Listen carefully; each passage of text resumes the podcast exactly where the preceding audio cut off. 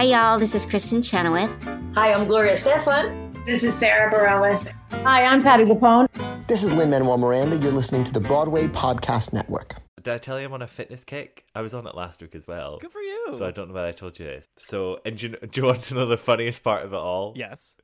Guess who's inspired me to do this? Uh, hmm. Patti LuPone. Default answer. No, no, Tyler Oakley. Welcome to Jim and Tommy's musical theatre happy hour. I said that very sincerely. I was You kinda, like, did. How dare by you be sincere in this? Quite odd. Anyway, your weekly podcast with shakes and shenanigans. I do enjoy that shakes could be either yeah, a drink or a dance move I got the shakes. or a symptom. Yep. Um, God, I do love a milkshake. Oh man, have you ever? I only recently had went to a Shake Shack. Are you aware of the existence I of Shake have Shack? dined in the, I think it was JFK Uh-huh. Airport Shake Shack, All right. It, and I it- had the chicken burger, and it congratulations. was disappointing. But did, yes, Did you have a milkshake? no. well, it's so expensive. Well, it's, yeah, it was decidedly underwhelming. Sorry, everyone. Yeah, but a chocolate frosty from Wendy's. Yeah. Hi. Anyway, uh, what are you drinking today? A chocolate frosty from Wendy's, That makes sense. right? No, no, it doesn't. No, I'm drinking the water from Aphrodite. That has been underground for a long, long time. Ooh, I know, right? That will be silty. It's so gross. It's like when the when you see the uh, sprinklers go off in a building and it's all that like black sooty water. Yeah, exactly. Yeah, I don't know why they you dance just around. you're drinking that. Why are you drinking that? That's that's probably why they all get all slow motion and drugged out. Is because yeah, it's just exactly. filled with like arsenic Toxins and, yeah, hallucinogens. yeah. Um. Well, I'm drinking Mm-hmm. ouzo Uzo. opa. Ah, So- this, this is a Greek thing. Yeah. Got it. Yeah. Yeah. Put Have it- you ever had ouzo? I have not. Is it good? Oh no, it's just pure alcohol. it's like rubbing off. Do you know what I mean? Like, so this isn't a so um. See when alcohol gets to that percentage, right? I Uh-huh. think ouzo's it's it's high. Yeah. Um, how, you know, how do you tell the difference? It all just burns. Yeah, it all just tastes like burning. Yeah. It's You like know, you don't. it's like moonshine. Do you have moonshine? We only have moonshine. Well, we it- have country. Yeah, I mean, I think we can like you can like buy it. I don't know how authentic it is.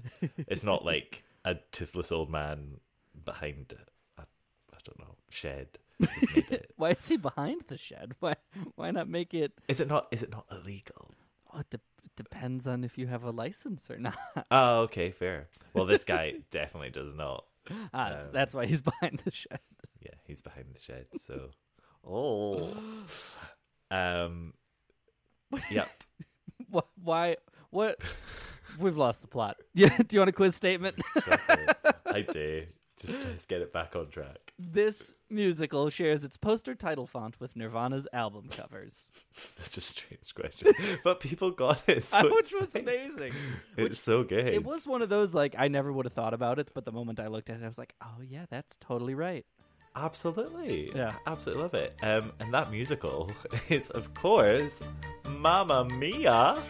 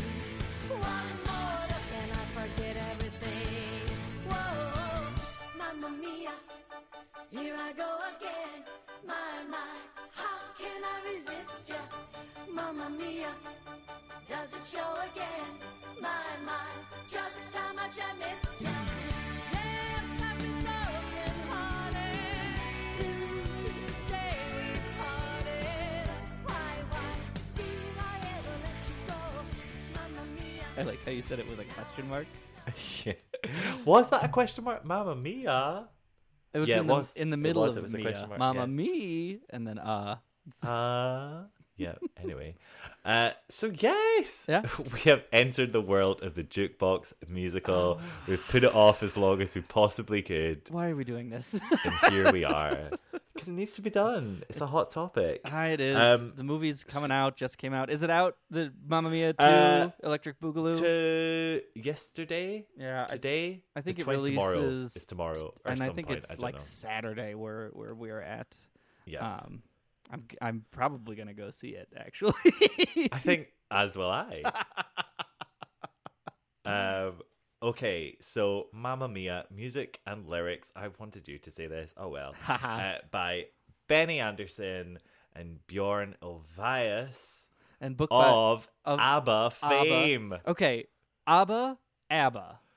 Oh, for goodness sake, we have only one way of saying it. I don't know why we have two ways of saying it. ABBA. The sound is ah, ABBA. But you see, that sounds like both of them to me. What? It's like I can't say two things at once. like L- Lonnie and the other ABBA. one. Oh yeah. What do you What do you hear? What do you hear? ABBA or ABBA? I mean, it's ah, ah. Say ah. ah. See, I have a wider ah than you, right. right? Yeah. How would you say musical theater mash? Musical theater mash. But I have I, ABBA. I have the Chicago A, ABBA, right? Which is Yeah, incorrect that, in all, say ABBA. All right, I'll say ABBA. yeah. Goodness gracious. um, and book by Catherine Johnson, who's not from ABBA. She's not from ABBA. You can't keep saying ABBA. Uh, You can't. It's going to be a long podcast. Anyway, it's uh, obviously music lyrics by Benny and Bjorn Mm-hmm. because it is based on the songs by ABBA. of their Um, career. yeah. Yes. Um, so it opened up on the West End uh, in 1999 And and it is 90s. it is still playing. I think it is eight, Still there. seventh in the longest running West End shows. It is Um, the seventh longest running West End show that is still open. And it does it's still gotta play for like three more years before it's gonna catch up with Cats. Um, but it's Yep. getting there. And Cats I is, think it 100% will. Cats is one of the few it can kick off the list. Um, Yeah. 'cause- what and then Blood Brothers, but everything else is still open. Yeah. yeah. Um, so, yeah. Ah, a Um, long, long time. Go yeah. see it right now. and it opened on Broadway in 2001 um, and ran for like 5,000 performances and is the ninth longest running Broadway show. Um, and the longest running jukebox musical in Broadway history. Um, is. Which also, maybe like also one of the first Broadway musicals, and that seems like an unfair statistic to count. That what? That it's the It's the longest, longest running, running. jukebox musical on Broadway because it was also maybe the first jukebox musical on Broadway. Um, It kind of it was the pioneered the, that- art form. Yeah, it was the first that was like, wow, this is a thing that makes Yeah. a lot of money. Yeah, and kind of opened the floodgates, unfortunately. Yes. Um, Um, so there had been others, but this was the one that was like interesting. Yeah, Th- Which that we will hundred percent. I think like the, that coined the term. Um, but yeah, super popular. Yep. Developed into or adapted into a movie with Meryl Streep and Pierce Brosnan and Christine Baranski and a bunch of other people. And Yep. the sequel to the movie releases now with Cher. With Cher. How did this happen? Did you see? Okay. Have you seen the photo of Cher and Meryl Streep kissing on the red carpet? yes, because they're the best. I enjoy all of the the gay memes that have spawned out of it, and it's like two gay Ah. camps have suddenly collided, and Yeah, no one knows what to do about it anymore. It's just exquisite. um, just before we move on, because I don't know how much we'll talk talk about Cher, Uh-huh. but um, have you ever listened to My Dad Wrote a Porno? I have uh, the podcast. Don't you think Cher in this movie, hundred percent is the Duchess? Oh, it's been a long time since I've listened to my. So dad. the Duchess was the one who um, Belinda was at the auction.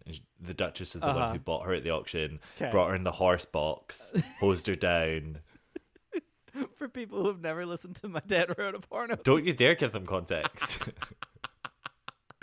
they don't deserve it because they've not listened. That's true. They should go listen to it. It's why podcasts were invented. to be Um, listened to. I will now, as whenever I listen to My Dad Wrote a Porno, picture share.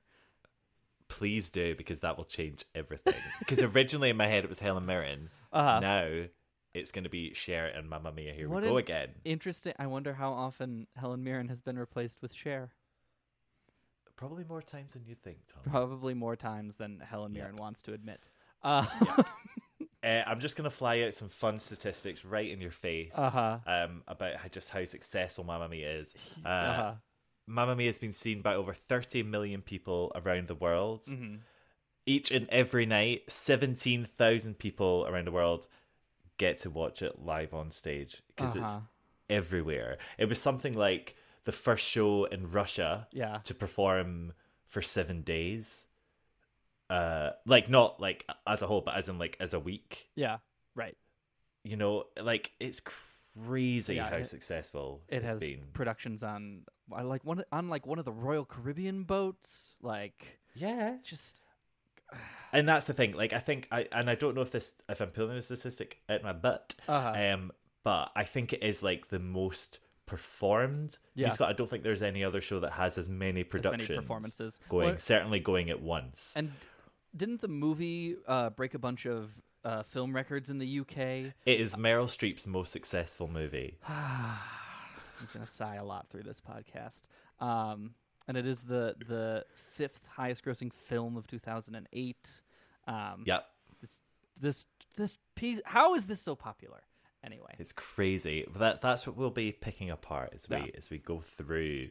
Um, so tell us about what happens. God, there's no plot in this show. Um, no, it takes place on a fictional There Greek. a plot. There's barely a plot. takes place on a fictional Greek, Greek island.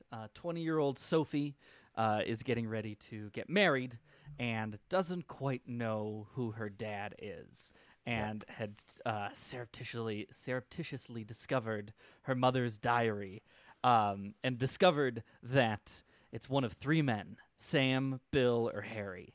And Yep. so, without telling her mother, she invites all three of them to the wedding with hopes of finding out who her father is so that he could take her down the aisle. And hilarity and disco music ensues. Absolutely. It's gonna be one of those. Do you, man, I didn't think you were going to like this show as much. we'll talk about why I like it. okay. We'll talk about why I like it. It's good. We're not going to talk about that first, though. Okay.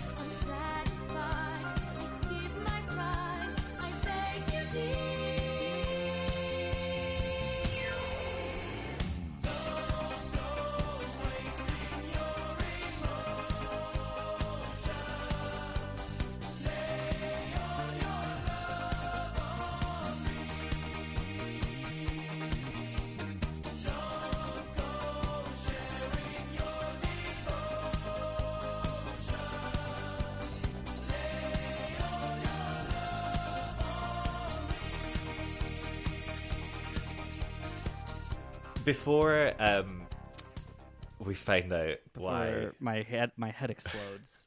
yes, again, do you like musicals? I don't think so. I don't. Um, not when they're like this. Um, Uh, No, yeah, before- before we get there, uh, let's go way, way back um, to the 70s yes. and we'll talk about the origin story of Mamma Mia. Uh-huh. Tommy, Have you ever watched the Eurovision Song Contest? I have seen bits and pieces of the Eurovision Song Contest. Oh, but you've never watched it in its entirety. I've never watched it in its entirety because it sounds like it's an ordeal. Like watching the Tonys is enough of an ordeal, and that's that's Yeah, about as much of an different because it's I so have. European. What tell I own to to an American? What is the Eurovision Song Contest? Okay, so the Eurovision Song Contest is like a celebration of European music. Well, European and beyond, because also hashtag Israel, hashtag Australia, uh, hashtag Russia. Um, so Europe, Europe and beyond, uh, a celebration of uh, the music and the culture and you know artistry. Okay, uh, all brought together in one very drunken night uh, with Is- a lot of uh, camp and glitter and glitz. is it? And it's a it's a competition, right? It is, yes. So basically, um, and I think this has only happened recently.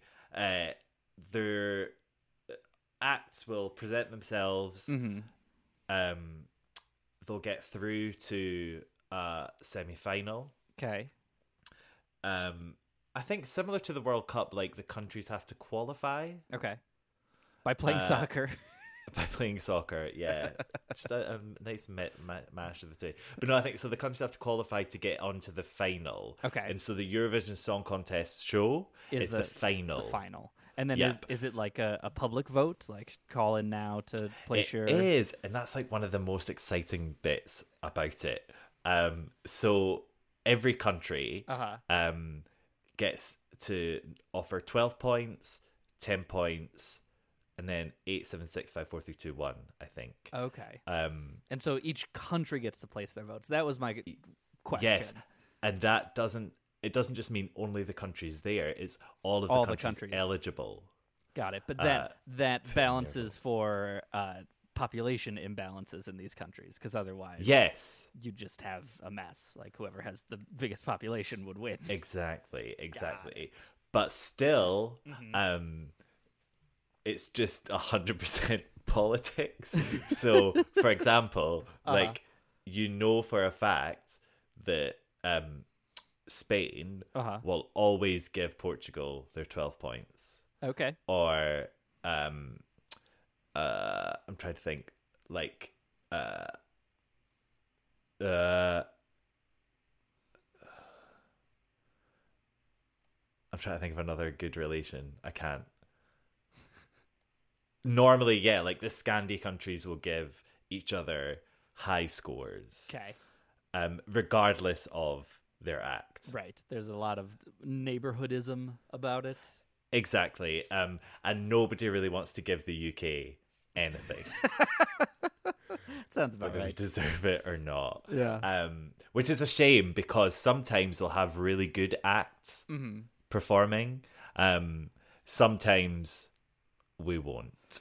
Uh, deserve for them, but it's a shame for the ones that really, really, really try. Uh-huh. Um, but it's just great. Graham Norton um, commentates it for us, Fun. and he's always gets really drunk. Perfect. Uh, the hosts are always really awkward. Like, there's just so much. Uh-huh. There's so much to it, and now like the actual acts themselves are becoming these huge spectacles. Uh-huh. Um, so like, there's this whole now like staging, entertaining side of it. Um, but basically, Uh-huh. uh, ABBA Uh-huh. um originated They- in the Eurovision Song Contest. They won for for Sweden. for Sweden um with Waterloo. Ah, of course, Waterloo. Of course, Waterloo. So, um, yeah. So, in it was 1974, and this was them. Uh, you know, I think they'd only been going for a couple of years before that. Um, the way it works with Eurovision is it's kind of a choice what language you do it in. Okay. Um, you don't need to do it in your native language. You don't need to do it in English. Uh-huh. You can you can choose, and it doesn't really affect Yeah. how well they do, to be honest. Um, but obviously, ABBA chose this one Right. in uh, English. I think they did it in English. Um, and uh, yeah, and then suddenly after that, everyone it just became so popular. I think uh, it obviously got to number one in the UK. I think it got into the Billboard charts, Uh huh. like in the te- top ten uh, of the states. I believe it. You know, I mean, it is just pure. Who knew? It, it exploded. writing a love song with a bizarre metaphor about Napoleon as its structure would be Right? the way into the hearts and minds of an international audience. I think It's- it's, more just they had a catchy beat, but completely and just like they just look cool Yeah. but it's such a good like this the thing is about abba is like their music is so iconic yeah, like it definitely that's a great word for it.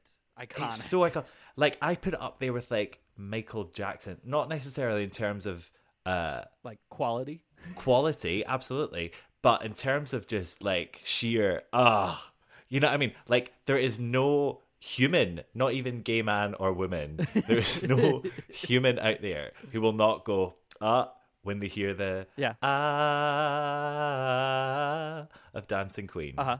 Do you know? Um, in an interview, Queen Elizabeth said that whenever she's at a party and Dancing Queen comes on, she always tries to dance because the song is called Dancing Queen, and she feels obliged to give the people what they want. right The Queen knows Dancing Queen. the queen loves abba Well, I think that's a thing, though. I think that is a thing. There's, I know there's someone famous that. Oh, Nelson Mandela. That's Okay. what it was. Nelson Mandela said mm-hmm. that ABBA was his favorite pop group. that is I. I don't know. Like this is an actual thought I have had on numerous times. I do not like ABBA, and I don't know if there's something wrong with me. I think there's something wrong with you. I think there might be. Um, I think it's because you're American. I don't know, but I wonder if that's a thing. It might be a thing. looking and I do like talking about this kind of Eurovision European appeal. Like Yep. ABBA does have a very Euro sound, and I don't know if that's a chicken and egg thing. Um, because for example, I would not qualify like the Beatles as having a very Euro sound. Um, Right. I wonder, and I'm certainly no Beatles expert, but I wonder if that has to do with them kind of coming to America, and ABBA didn't quite do that in the same way that the Beatles did. Um, well, I, th- they've certainly I think for the Beatles, it was probably more. They were more rock and roll. Yeah. So they were getting the um, a lot of their sound from America anyway, but Yeah. also like early Beatles stuff right. is very Euro. Yeah, that's true. I can see that. I'm trying to think like we're talking like disco time, so like Yeah. I don't know, the Bee Gees, like there is an interesting like American disco sound and like Euro disco sound in my mind that are there's a little different. Like the Euro disco sound is more like electronica influenced and Uh-huh. the American disco sound is more like R&B soul Yep. Um Yep. certainly with tinges of each other. Um and like don't get me wrong, I think Dancing Queen is catchy as F. Um, you know, like I I have had um lay all your love on me stuck in my head for like a week and I can't Yeah, stand man. it. Um but and it part of it I also wonder if I'm like back hating this, if like my distaste for Mamma Mia the musical has Right. seeped into my feelings about ABBA. Oh Um, god, that's such a shame if that's the case. but then it's it's one of those things like with ABBA, just just living in the UK, you grow up with it. You can't Mm-hmm. you can't escape it. I'm not sure how. Um, I'd be interested to know from some of our younger listeners or some Yeah. of our younger UK listeners, like is ABBA still a thing for you guys? But like you know, for me, it was always on. Like you know, it'd be the one you're driving, you're on a long drive, Right. put on ABBA. Yeah. I ABBA mean, Gold, get all the best. You know what I mean? like, like like Dancing Queen, like that's a song that I imagine plenty of even American kids have heard. You know, may Yeah. not know where it came from, but like they went to a wedding once or had played at a school dance once, and yeah. you know, Queen Elizabeth was in the corner at their seventh grade dance. She was loving that dance. stood up for a moment to just you know Yeah. poke her fingers in the air and do a little Yep. shimmy. Um, That's what she does. That's her, her token move. But I do I do think and granted it's still played plenty long on Broadway, but the fact that it is no longer playing on Broadway while still playing on the West End, I think Uh-huh. al- also speaks to a difference between West End musical theater and American musical theater, Broadway musical theater. Mm-hmm. Um, but also speaks to a difference in the tastes of British audience and European audiences, frankly, versus Yeah. American audiences, and even like the American tourist audience. Um, yeah. you know, I would wager it's why Jersey, like Jersey Boys, found an equally similar success from an hmm. American standpoint as a jukebox musical on Broadway.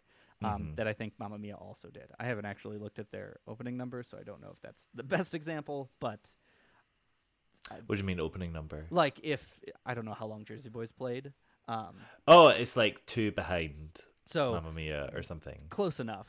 Um, yeah, oh totally. It did really, really well. Yeah. Um and again did also did really, really well in the West End, but Mamma Mia is still going. Right, I don't Jersey- think Jersey Boys is. I don't think it is. Um, if it, yeah, no, I don't think it is. anyway um so yeah that, i think i think you're right i think there is a slight difference in Mm-hmm. because it is very euro and we we do love like that's the thing is i feel like everyone has a soft spot for abba Well, I also yes, yes, and I think that that the success of ABBA music certainly contributes a lot to the su- success of Mamma Mia, but I Yeah. think one of the bigger things, which maybe we'll get to at some point, is because this is a weird jukebox musical with kind of a disjointed plot.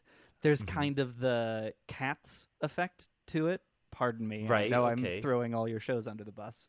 Um, but like Cats is popular with an international crowd, uh, and specifically was popular with a tourist, a non-English speaking tourist crowd in New York yeah because you didn't quite need to know the language to like Mm-hmm. get through it. And plenty of productions are Ma- of Mamma Mia are translated, but like yeah loads actually but it because the lyrics of the songs aren't terribly important to like understanding the plot, uh-huh the translation becomes less important. And yeah and you can just enjoy the the good tunes. and like the level of the the level that the plot of the show exists at kind of caters itself to a variety of translations. Whereas like i think even something like um like les mis it is i think it is Uh-huh. a, a feat that les mis was um accurately and appropriately translated from french into english. Um and like found similar artistry in the words and didn't seem terribly clunky in a bunch of ways. Um, and I, you know, that is a, a thing you see less often, mm-hmm. if that makes sense. Yeah.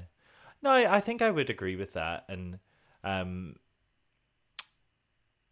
Yeah, yeah. No, I, I would fully agree with that. Yes, Well done. I well critiqued cats in front of Jimmy, and he agreed with me. Yeah. No, but I think I mean we talked about that before. Yeah, that doesn't make true. me not love cats. I think that's True. a great thing True. actually Yeah. that you can anyone can enjoy it. Yeah, I got you back. um, but no, like yeah. you know, I mean, it's just, it's just a nice thing, and I think uh, one of the things that links Cats and Mamma Mia Mm-hmm. is that it's just uh, pure joy. it's just fun. Yeah, It's just so much like so much fun. which is it is fascinating. I went back and read a bunch of opening night reviews. Um, yeah, and because I'm filled with cynic- cynic- cynicism for this show, I was so surprised. They were largely positive and Yeah. like largely positive in spite of a bunch of like very biting, very accurate critique about like, eh, there's not a lot of plot. It's just a fun night at the theater, but man, is it a fun night at the theater. yeah, Um, exactly. which exactly. that isn't usually the the pattern that critics take, you know? Um, Yeah. Like reviews for Footloose are very different. Um, Yeah, for sure. But I see a similar, you know, Footloose is also just kind of fun. Um, so I don't know. I find like some something about Mamma Mia like broke through that wall. Totally. Um, so gorgeous segue. Let's try and work out what did that.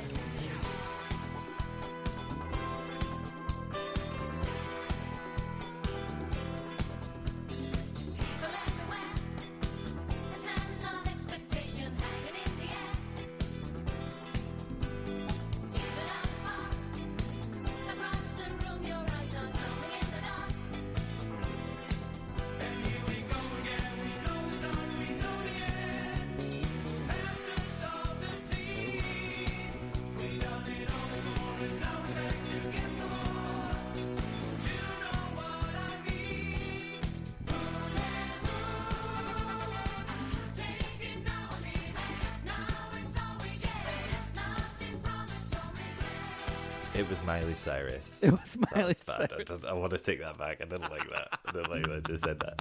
Um, so yeah, okay. You know, I'm not going to sit here and say that Mamma Mia has the most intricate plot in all of musical theatre. I I'm not going to say that. I might.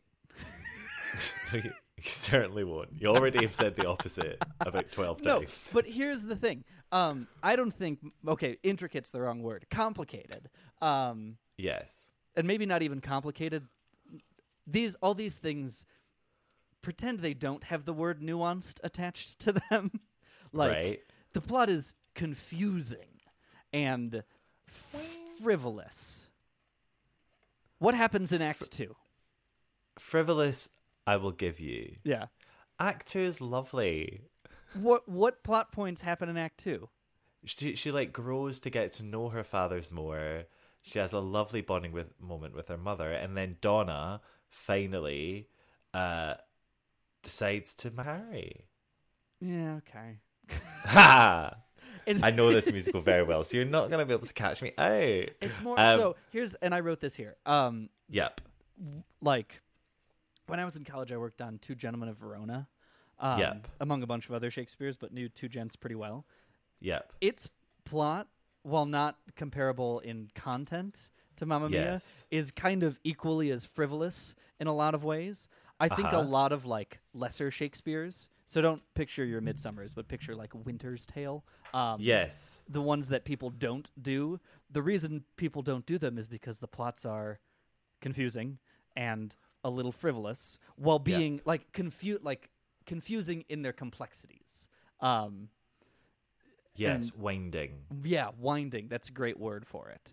Yep. Um, and yet, you know, however many hundred years later, I have a complete works of William Shakespeare on my bookshelf right now, and Totally. like am forced to study it in college. Um, Yep. and so I wonder that about the Mamma Mia plot sometimes. Tell you what, though, I'd rather sit through Mamma Mia than sit through Two Gentlemen of Verona. That's true because any IJS. second they're just gonna start singing. But like, and I'm sure this is a bunch of questions that Mamma Mia 2 Electric Boogaloo will answer. Um, Uh-huh. But like, why do Donna and her best friends previously have a music singing career? Like, when Why not? when did she meet these men? Presumably around The this seventies. Greek. Uh, how did she get the Greek island? Uh, uh, the grandmother of one of them left it to her when Uh-huh. she was taking care of her. Was this before or after? What happened to her music career? What like? But why do we? it? But you the, have a sequel now. I know, and like this is what they're gonna mine to create this sequel. But yeah. the the only reason they have these plot points is because they needed to like create them to like make Dancing Queen an appropriate song to sing in this show. Yep. And Super Trooper. Yeah, the only reason the Dynamos existed is because there's a bunch of is because ABBA existed and this is an ABBA jukebox musical. Yeah. Like Yeah. Yeah. Yeah. Jersey Boys got around this by being a bio musical. Um, exactly. Whereas Mamma Mia just tried to be its own plot. Yeah. And then Well, let's not let's not get into the jukebox musical chat just now. fine. Uh, We'll get there. Okay. Keep that soapbox at bay. But at I the think- moment, let's just talk about the show. But yeah, there there is just enough plot to latch onto. Um, Yeah. And the rest, in what I will admit is a very musical theater way, is very hand wavy. Like, and who cares? uh, And she met met a hand wavy. and she met all these men, and who cares? Um, oh, I see. and they have you know lives off of this island, and who cares? Um, you know, and we'll justify it away in a line a little bit, and who cares? You know. Yeah. And I feel like a lot of the plot is like that. And I think a lot of musical theater does that. I think a lot of musical theater that I don't like does that. Yeah. Um, exactly. But it is something that is part of this art form, and I will accept begrudgingly. yeah. yeah, like it isn't. It's not the deep. You know, we're not. It's not this high art piece at Yes. all. But I think what it does have are some amazing moments Yeah. throughout it. Um, that is purely the root of its success. Like I don't think it's just the ABBA songs. I think it's its content. Um, Really? that yeah, yeah. Like- like and the? ABBA songs, like the ABBA songs are great. Yeah. I think the thing that keeps people going back because you could just listen to an ABBA CD. Why wouldn't you? I, I Why wouldn't you just do that? Why would you keep watching the movie? on default not having thought up a complete justification for this in my mind, I would have landed on the flip flop. I would have said the thing that this show has going for it are the ABBA songs, um, Yeah, and that the plot is just a way to get you to the next song. yeah. Well, I think for me, what I think is the ABBA songs get you in the theater, and then the moments in the show are the things that keep you sat in your seat. Do you know if, if that makes sense? As in, like, stops you from leaving. Is Here- what I meant. I mean, Pierce Brosnan standing on a rock attempting to sing almost made me leave the theater. Yeah, that's fair. Pierce Brosnan, different story. Retreat. We're talking stage. Um, but right, so uh, right, just examples, case studies, case 'Kay. studies. Okay. Um, one of my old best best friends in the world watched this movie every single week. Um, Wow. with with her mum. Okay. Um, went to see it any single time it was in town, which was a lot. Uh-huh. Um, they would always go see it. It was their absolute favorite thing. Mm-hmm. Um, because and solely because of slipping through my fingers. Really? Like that moment, and maybe it's because we're not women. Um, Mm-hmm. but that moment they said is like one of their favorite Yeah. things Yeah. that they had ever see and like she's a big musicals fan like she's Yeah. a big musicals fan but there was something about that that she'd never seen before that really pure Yeah. mother daughter relationship I will Um, I will give you I think of of all the songs in the entire show, Slipping Through My Fingers is like the most content appropriate for its moment. Um, yeah totally and I think there- but that's mm, there's like sorry. there's a spectrum of those songs in this show and some of the other ones like Take a Chance on Me is like Mm-hmm. Yep. super content appropriate in its moment, but also Yep. not terribly moving because the content is Uh-huh. not is like super surface level. Um Yep. You know, and then winner like, takes it all? winner well um come on you can't deny winner takes it all. It's but like that's a, a gambling metaphor. Like so much of this pop disco music you know is not but that's fine. That's you know she's just taken a, a you know you run with a metaphor. But I- and Dave that's the song. But the the content of Right. that song and what that song means is pure storytelling yeah and what they make that song mean i wish they gave themselves permission to rewrite some of these lyrics i wish Well, they, I mean, they did occasionally, but you can't, you can't change the winner takes it all because that's the song. yeah Do you know what I mean? You can't change that because then it becomes something different. But I don't think it's one of those things. It's like, would you have wanted them then to have included a scene previously where Donna's like, "I'm a card shark," and I am the biggest poker star in Greece. I mean, and so the the winner takes all pays off at the end. Like, they include a song where like Meryl Streep stands on the front of a boat with a gold gown behind her and has a bunch of like superimposed gambling references on it. That's and I think There it's really stupid that they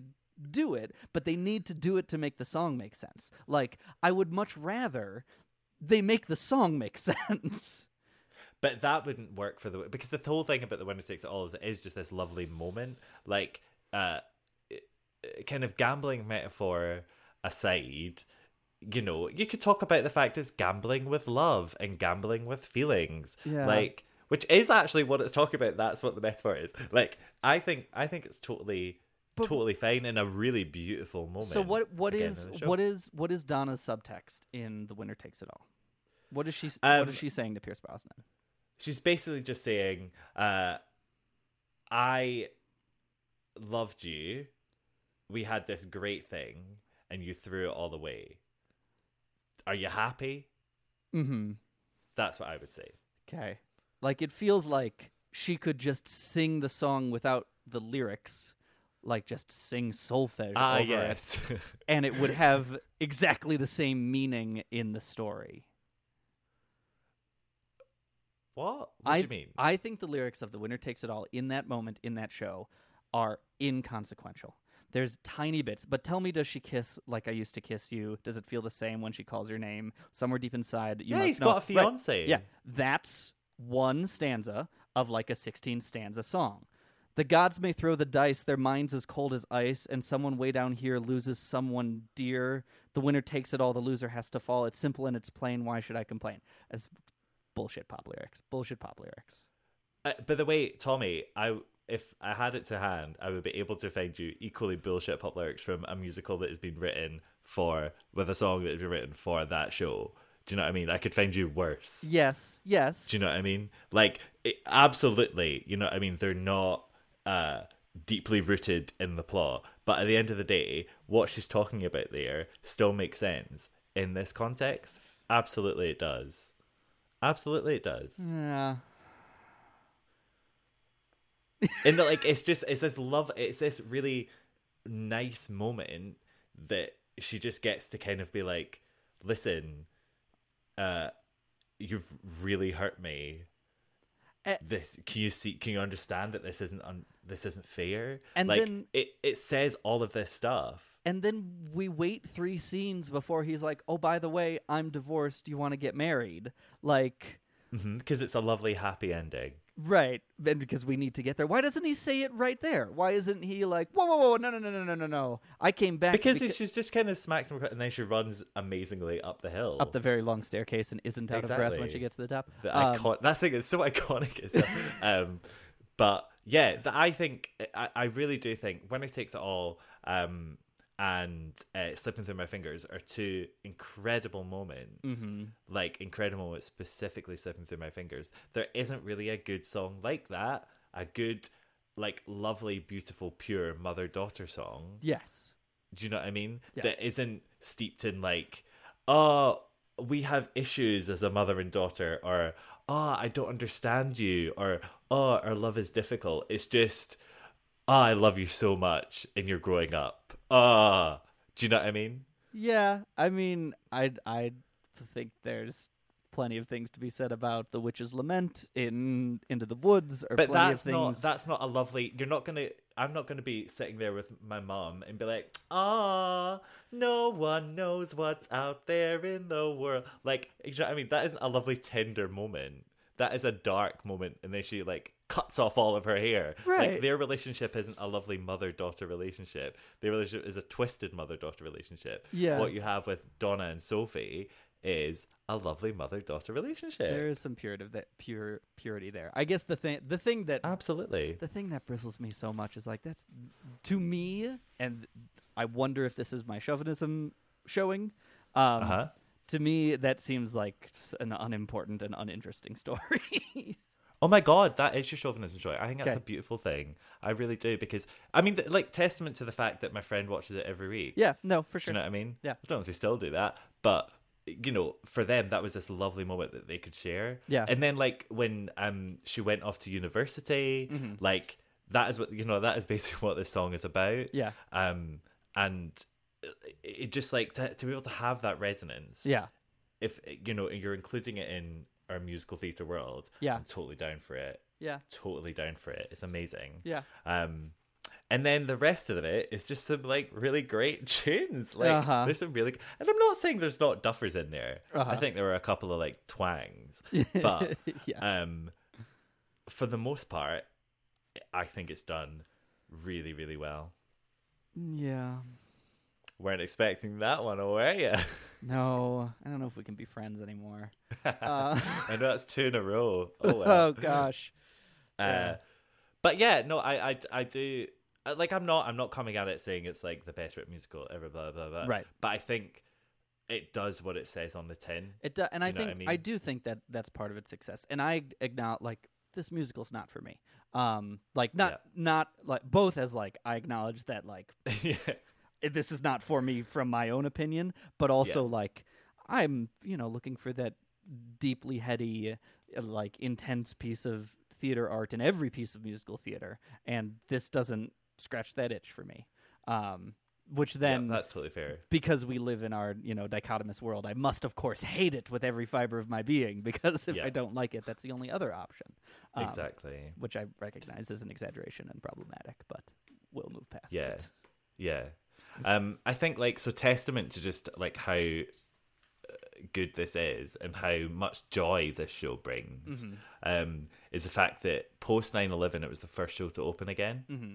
yeah and I think that tells you everything because it is it is it is lovely mindless escapism. Yes. It absolutely is, and I really think there's a total place for that in the world. That- That's why I love cats. Like, that point I, I will get on board with you too and i do think i i um turn up my cynicism dial a little much sometimes with Mm-hmm. shows like this, but I like people love Mamma Mia, and Yep. to bringing people joy is also a huge part of musical theater and theater making and entertainment.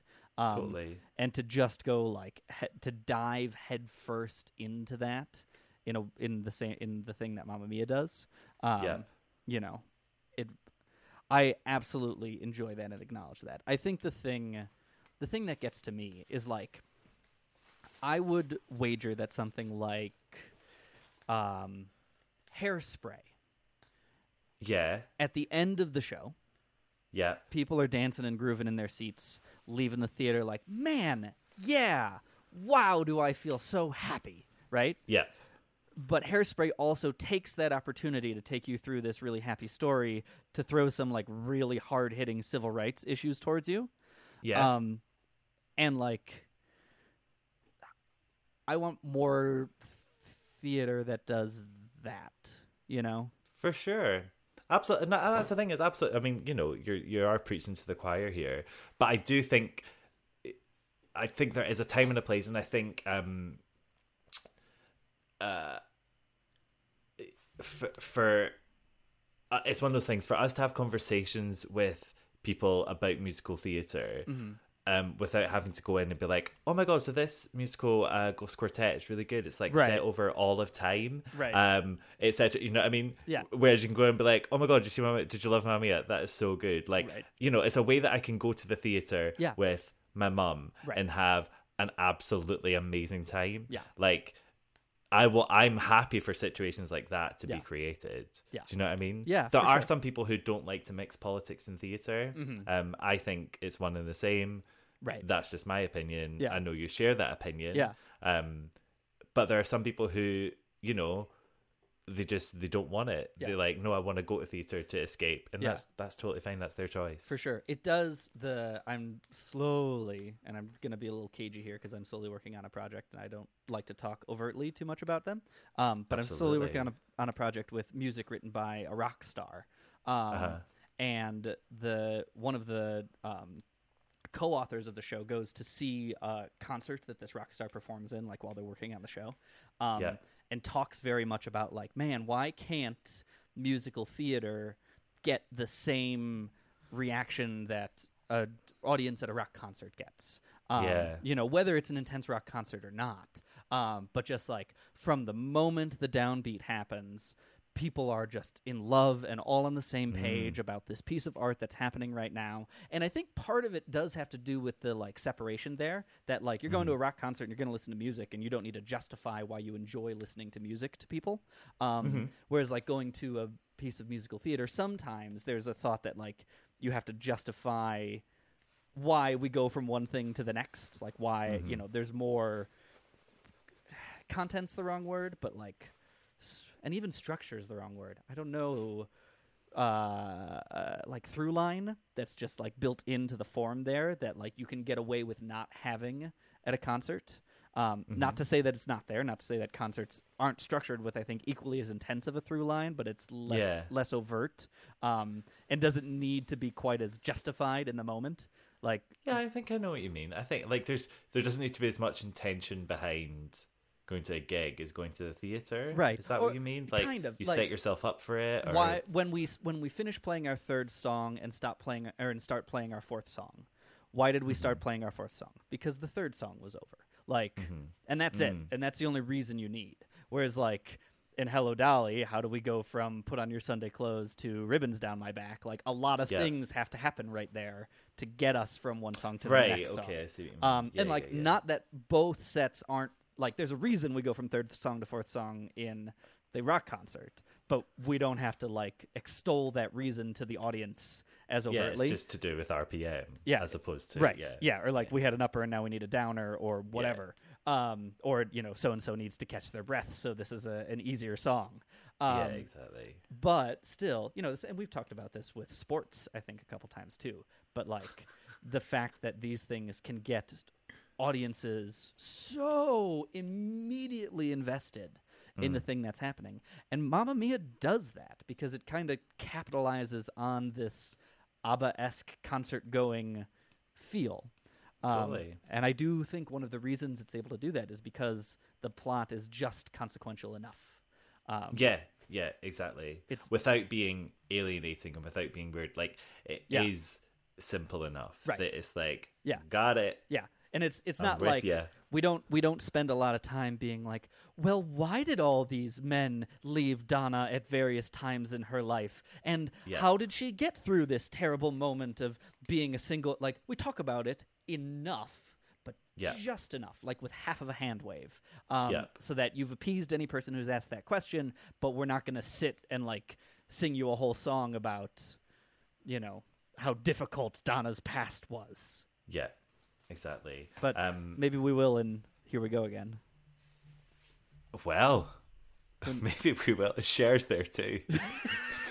Great.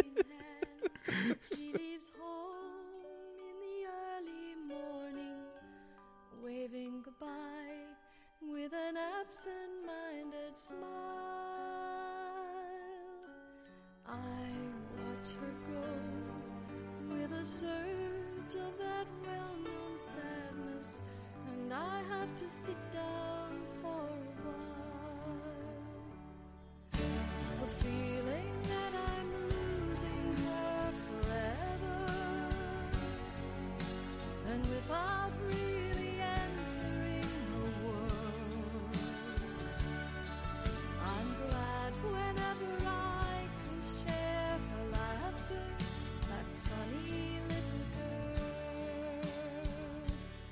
Well, I actually now want to talk about I Donna.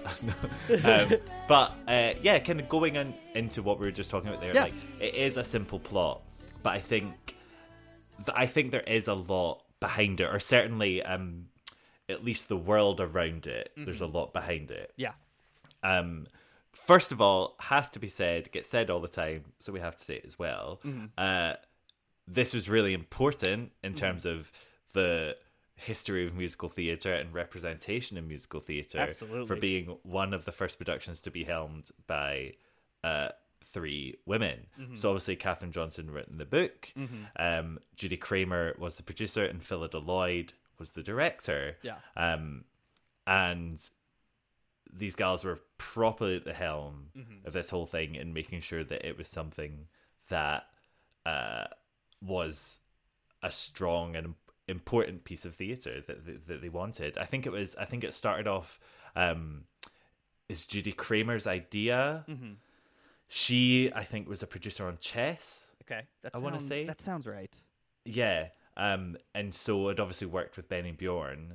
Um, and then Judy then approached Phillida or Catherine. I think Catherine next. Okay. To be like, because yeah, that's what it was. Because Catherine had written plays before she'd never done a musical, and she was like, "I think you'd be great for this."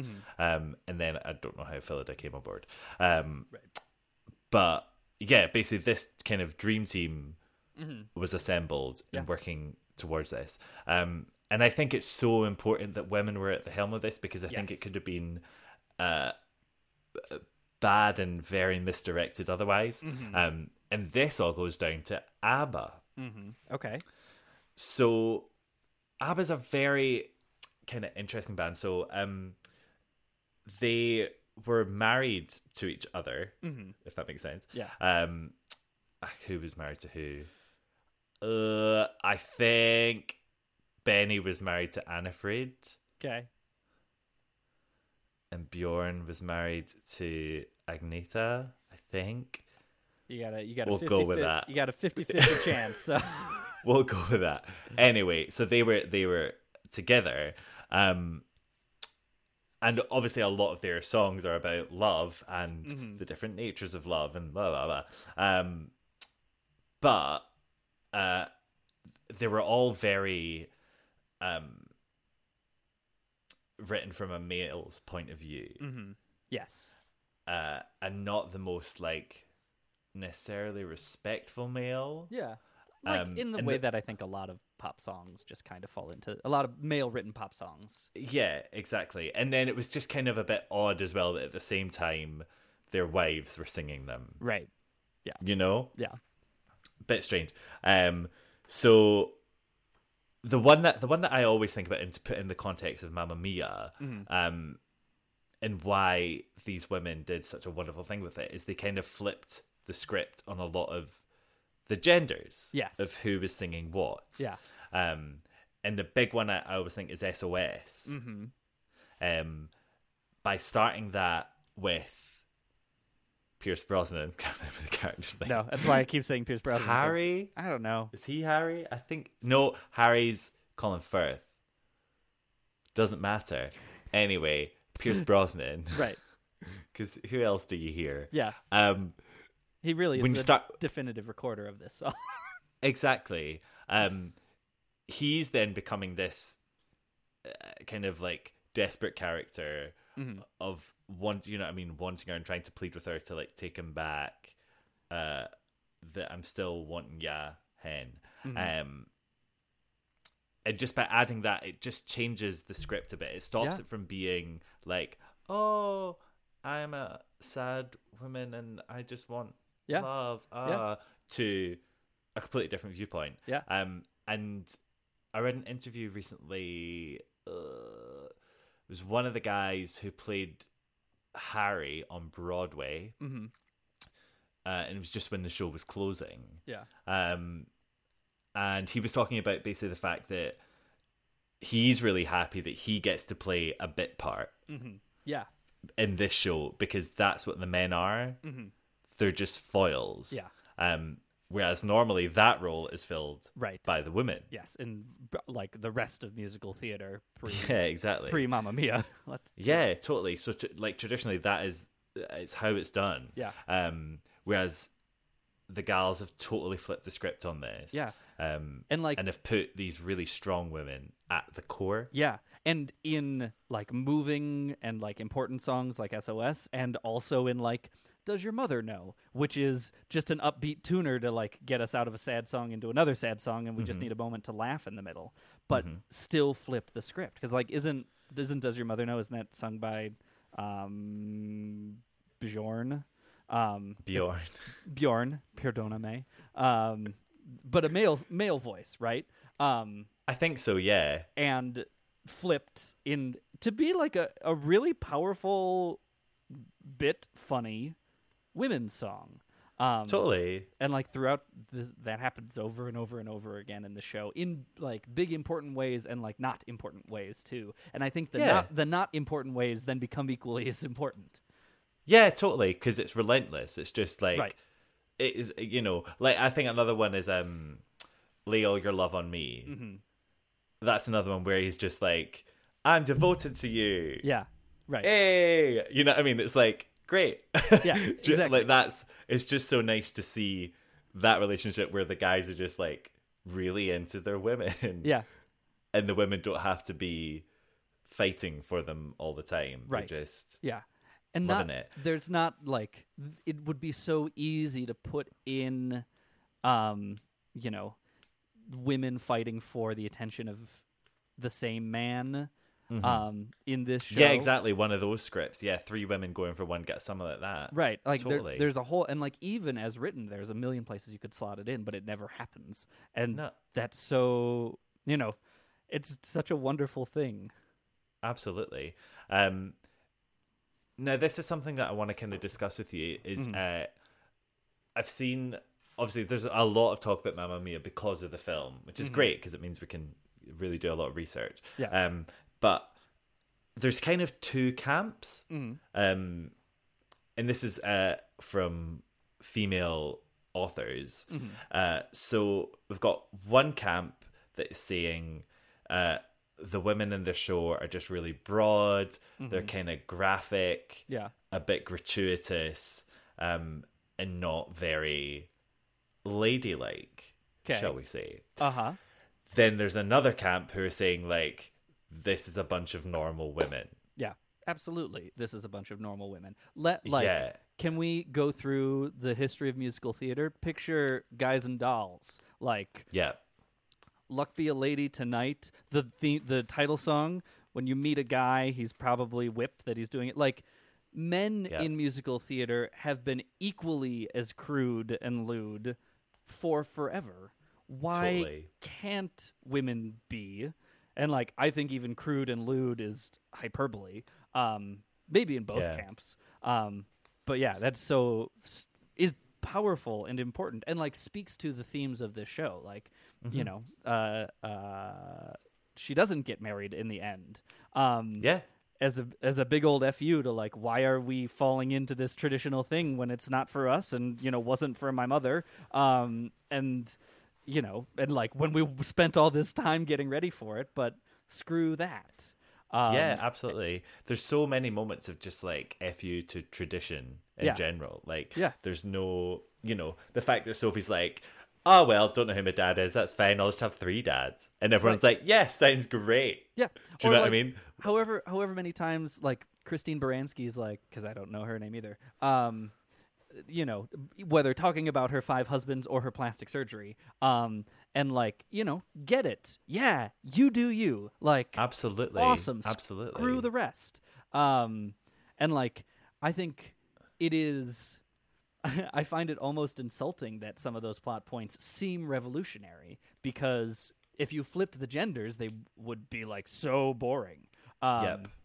But it took this long for a, any, you know, maybe not any piece of art, but a musical Mm. to Mm-hmm. put some of these things forward and give. You know, this is certainly a girl power show in a big yeah way. totally it really really is and it's great because like you know i see my mum for example hanging out with her pals and having a great time Mm-hmm. Yeah. it's all this chat Yeah. do you know what i mean it's all this chat and i think that's so good and it you totally get why these groups of women are going and loving it because i do think there is this element of like finally i get to see myself on the stage it's not this like beautifully perfectly poised and presented Yeah.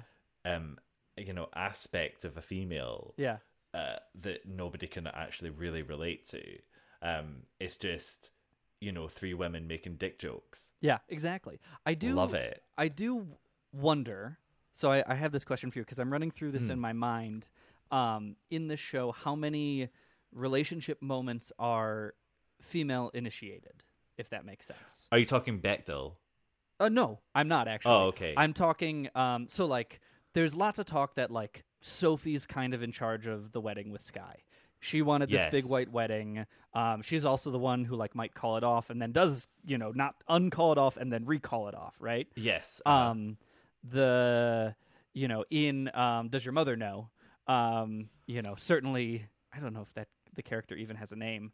Um he does. It's uh it begins with a t i think. Right. The the boy it's um like tommy per- probably perfect. Great name um, but like while he might be the initiator pepper pepper yeah like tommy you know you just start calling me pepper now that's fine yeah um, I would.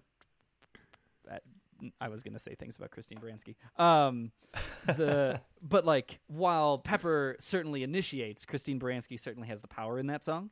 Um, I do wonder then if Pierce Brosnan um, asking Donna at the end if they want to get married is the right ending for this show.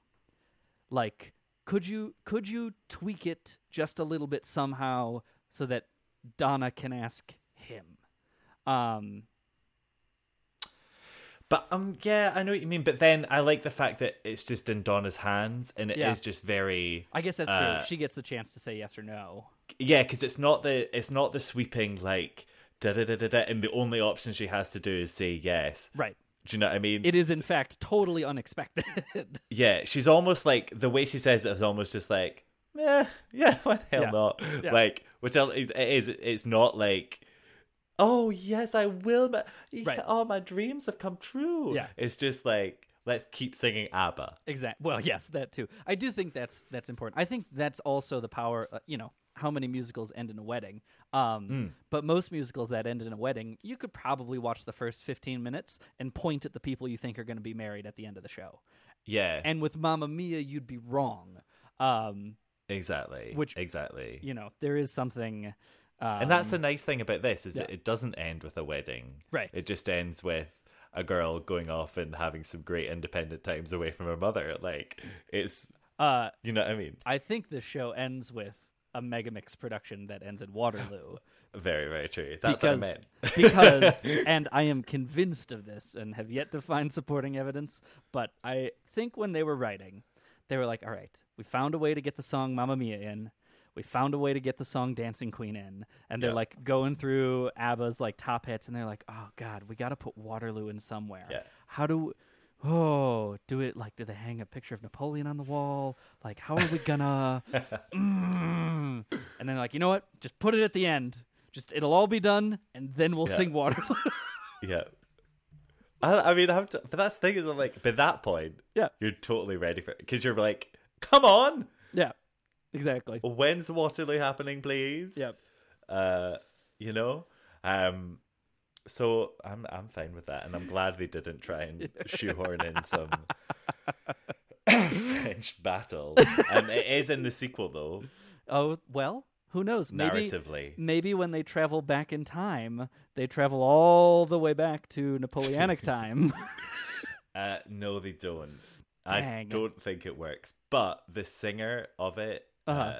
I really love. Weird coincidence. Uh-huh. He was also in the London production of American Psycho. Very weird coincidence. Very weird coincidence. We made that happen again. That was us. Um, but yeah, so I think that's again another one of the reasons why I like this show. Yeah. is because it is doing a lot of things that other shows Yeah, you know, aren't doing, aren't doing, and it's something that is totally accessible. Yes. You know. Yeah. Um, and that's great. I just, I really do want to read this quote because I think it's amazing. yeah. Um, it was from an article. Can't remember where. Sorry, it'll be in the show notes. Uh, so it says. It, meaning Mamma Mia, posits a transgenerational pansexual paradise that's so deeply queer that when one of the characters come out of the closet late in the movie, the revelation seems superfluous. We've just spent the last 90 minutes singing ABBA while line dancing on docks in snorkeling flippers, and you're telling us you're gay? Big whoop. Oh yeah. I love that. I love that. I do think, and like, there are plenty of problems I have with the show, but my biggest one is that Bill, um, It- eh, I think that's Harry. Harry, whichever one Yeah. comes out. Um, I hate it. It's like a gay. It's like it's a gay joke. I hate it so much. So I know what you mean, but also it's it's not it's not as severe because it isn't like and I'm gay. Yeah. Singing a song about being gay. Gay, I gay, guess that's It's true. just like, oh, but the way I've got a partner and he's here. Do you know what I mean? Like that's Yeah. that's it's just it is it is exactly as that says where it's That's just true. like I'm gay but and people are like wow I'm off to just sing Dancing Queen Right. It's like, have you noticed everyone here is shirtless and covered in water already? Like it. it exactly It you looks, must have had a great holiday It looks like a scene out of a gay club already. Like, totally yeah. um so I actually think it's fa- it's funny because like in back in my self-hating homophobic days Mm. um I remember that happened. I was like, "Of course, I'm a gay character." Do you know what I mean? Like, just like, sure. Of course, there always Af- after sitting through all of Mamma Mia. Exactly. It's like they're everywhere. Um so yeah, but you know, but like that's the silly. But now I'm like, yeah, stuff it. Why not? That's great. yeah. That's totally great. And it isn't I do enjoy that it is not like, and now I will sing Dancing Queen. it's no gay or European. Yeah. Yes. Yes. Thank God. Um. Okay, you've convinced me Great. about that. About that I'm point. doing so well. Slowly but surely, I'm gonna make you like everything. I'm gonna wake up tomorrow and there's gonna be a VHS of cats like sitting on my coffee table. I'm gonna be like, "Where did this come from?" And like, I'm gonna hear like a British tee from Andrew Lloyd Webber as he like swoops out of his with his cape down the hallway. exactly. That's exactly what's gonna happen. Yeah, it's also how Andrew Lloyd Webber laughs. So Yeah, yeah, uh, I think it is. Um, so yeah, so Mamma Mia. Ah, well done. Oh, fine. Can we talk about jukebox musicals so I can be angry again? yes, sure. Hey, it's Kaley Cuoco for Priceline. Ready to go to your happy place for a happy price? Well, why didn't you say so? Just download the Priceline app right now and save up to 60% on hotels. So, whether it's Cousin Kevin's Kazoo concert in Kansas City, go Kevin, or Becky's Bachelorette Bash in Bermuda, you never have to miss a trip ever again. So, download the Priceline app today. Your savings are waiting. Go to your happy place for a happy price. Go to your happy price, Priceline.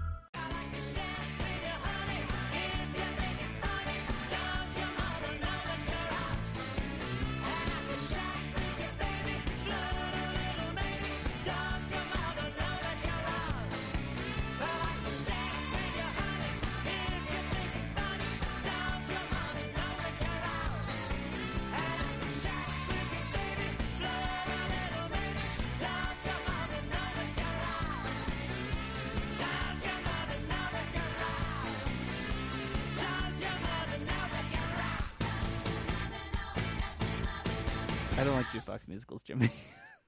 Yeah, I know. It's so tricky. It's so so tricky. yeah, yeah, because, Because- we are in an art form of adaptation.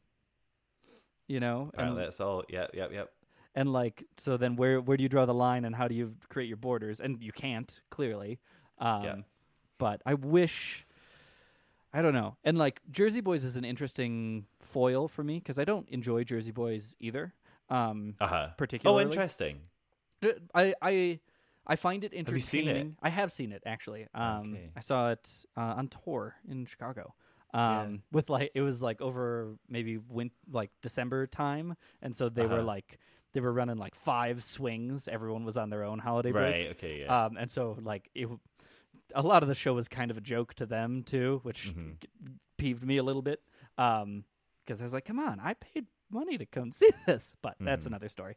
Um, I like structure wise, I enjoy Jersey Boys as a structure. I like the music. I am just kind of against it as a concept, which I know is an awful standpoint to have. Um, Mm-hmm. I do. I think I do sit in these standpoints because a lot of musical theater is a zero sum game, and Mm-hmm. for every Mamma Mia, for every Jersey Boys, for every SpongeBob, that's one fewer Great Comets or you know whatever is going to happen next. Um, and Yeah. I, I think that is where some of my perhaps unjustified mild rage comes from at shows like this. I'd much rather another Great Comet than SpongeBob per se, um, and because there are only so many theaters on that dang street. Although you can't count SpongeBob in this discussion, True. because it's not a jukebox musical. True. but Donna Summer, the musical. Donna Summer the musical, beautiful. Um, and like these became a thing. Like Mamma Mia launched uh, a genre. Um, But so this is this is the tricky thing because you've already said three that I regard as like things I really enjoy. Like yeah, I really enjoy Jersey Boys. yeah, I loved it. I saw it on the West End and I thought it was incredible. I didn't really know mm, any of the music. right. Um, and I saw it quite early on as well. Mm-hmm. Um, so I hadn't even like listened to the Jersey Boys cast recording. Yeah. do you know what I mean? To get to know Frankie Valli and the Four Seasons' Right, music, right. So I kind of went into it as if it was just a show, Yeah, and it totally worked. And the music was amazing. And yeah.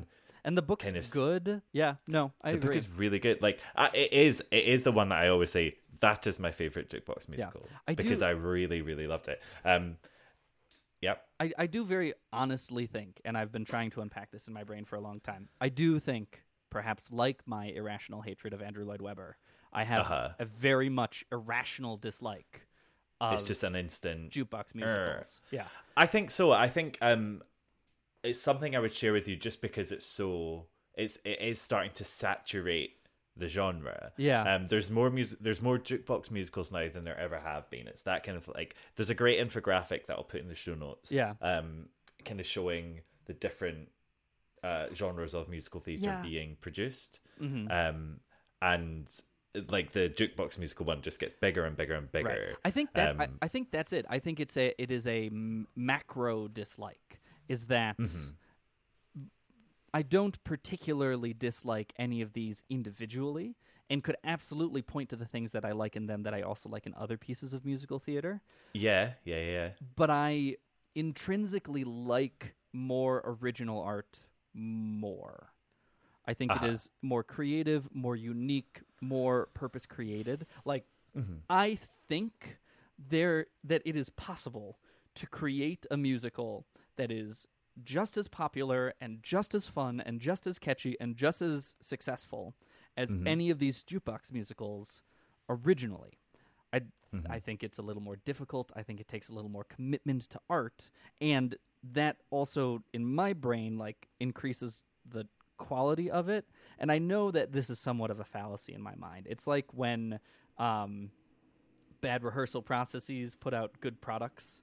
Um, And that, like, you don't want to like the good product because you know the rehearsal was bad, but that still doesn't make the product actually any worse Yeah. um it, it fits in the same category in my mind that like i know know what you mean. these things are like incongruent somehow um but it is uh, i think it is something i will consistently be trying to unpack and Mm-hmm. i will say i don't like different from my dislike of andrew lloyd webber i'm not terribly alone in this particular feeling like there are plenty of people who equally don't enjoy jukebox musicals as a concept Yeah, totally.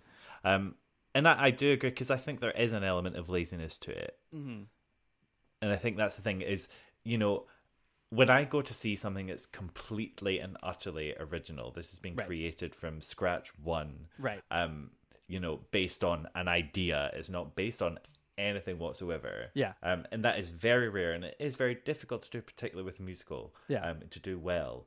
But when that happens, I'm just like, holy moly, this is incredible because you've pulled this out of nowhere. Right. Like you've kind of shuffled through the fabric of time and everything that makes up everything and managed to pick out this, yeah completely of your own volition. Yeah. And that is just so impressive. yeah So in that own right, it's like, well, already you're onto a winner because you've done something that's really amazing. Right. I feel a jukebox musical because it's using this music Mm-hmm.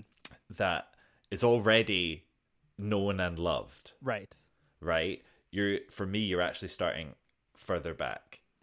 Yeah, You know, I think like you're I, already.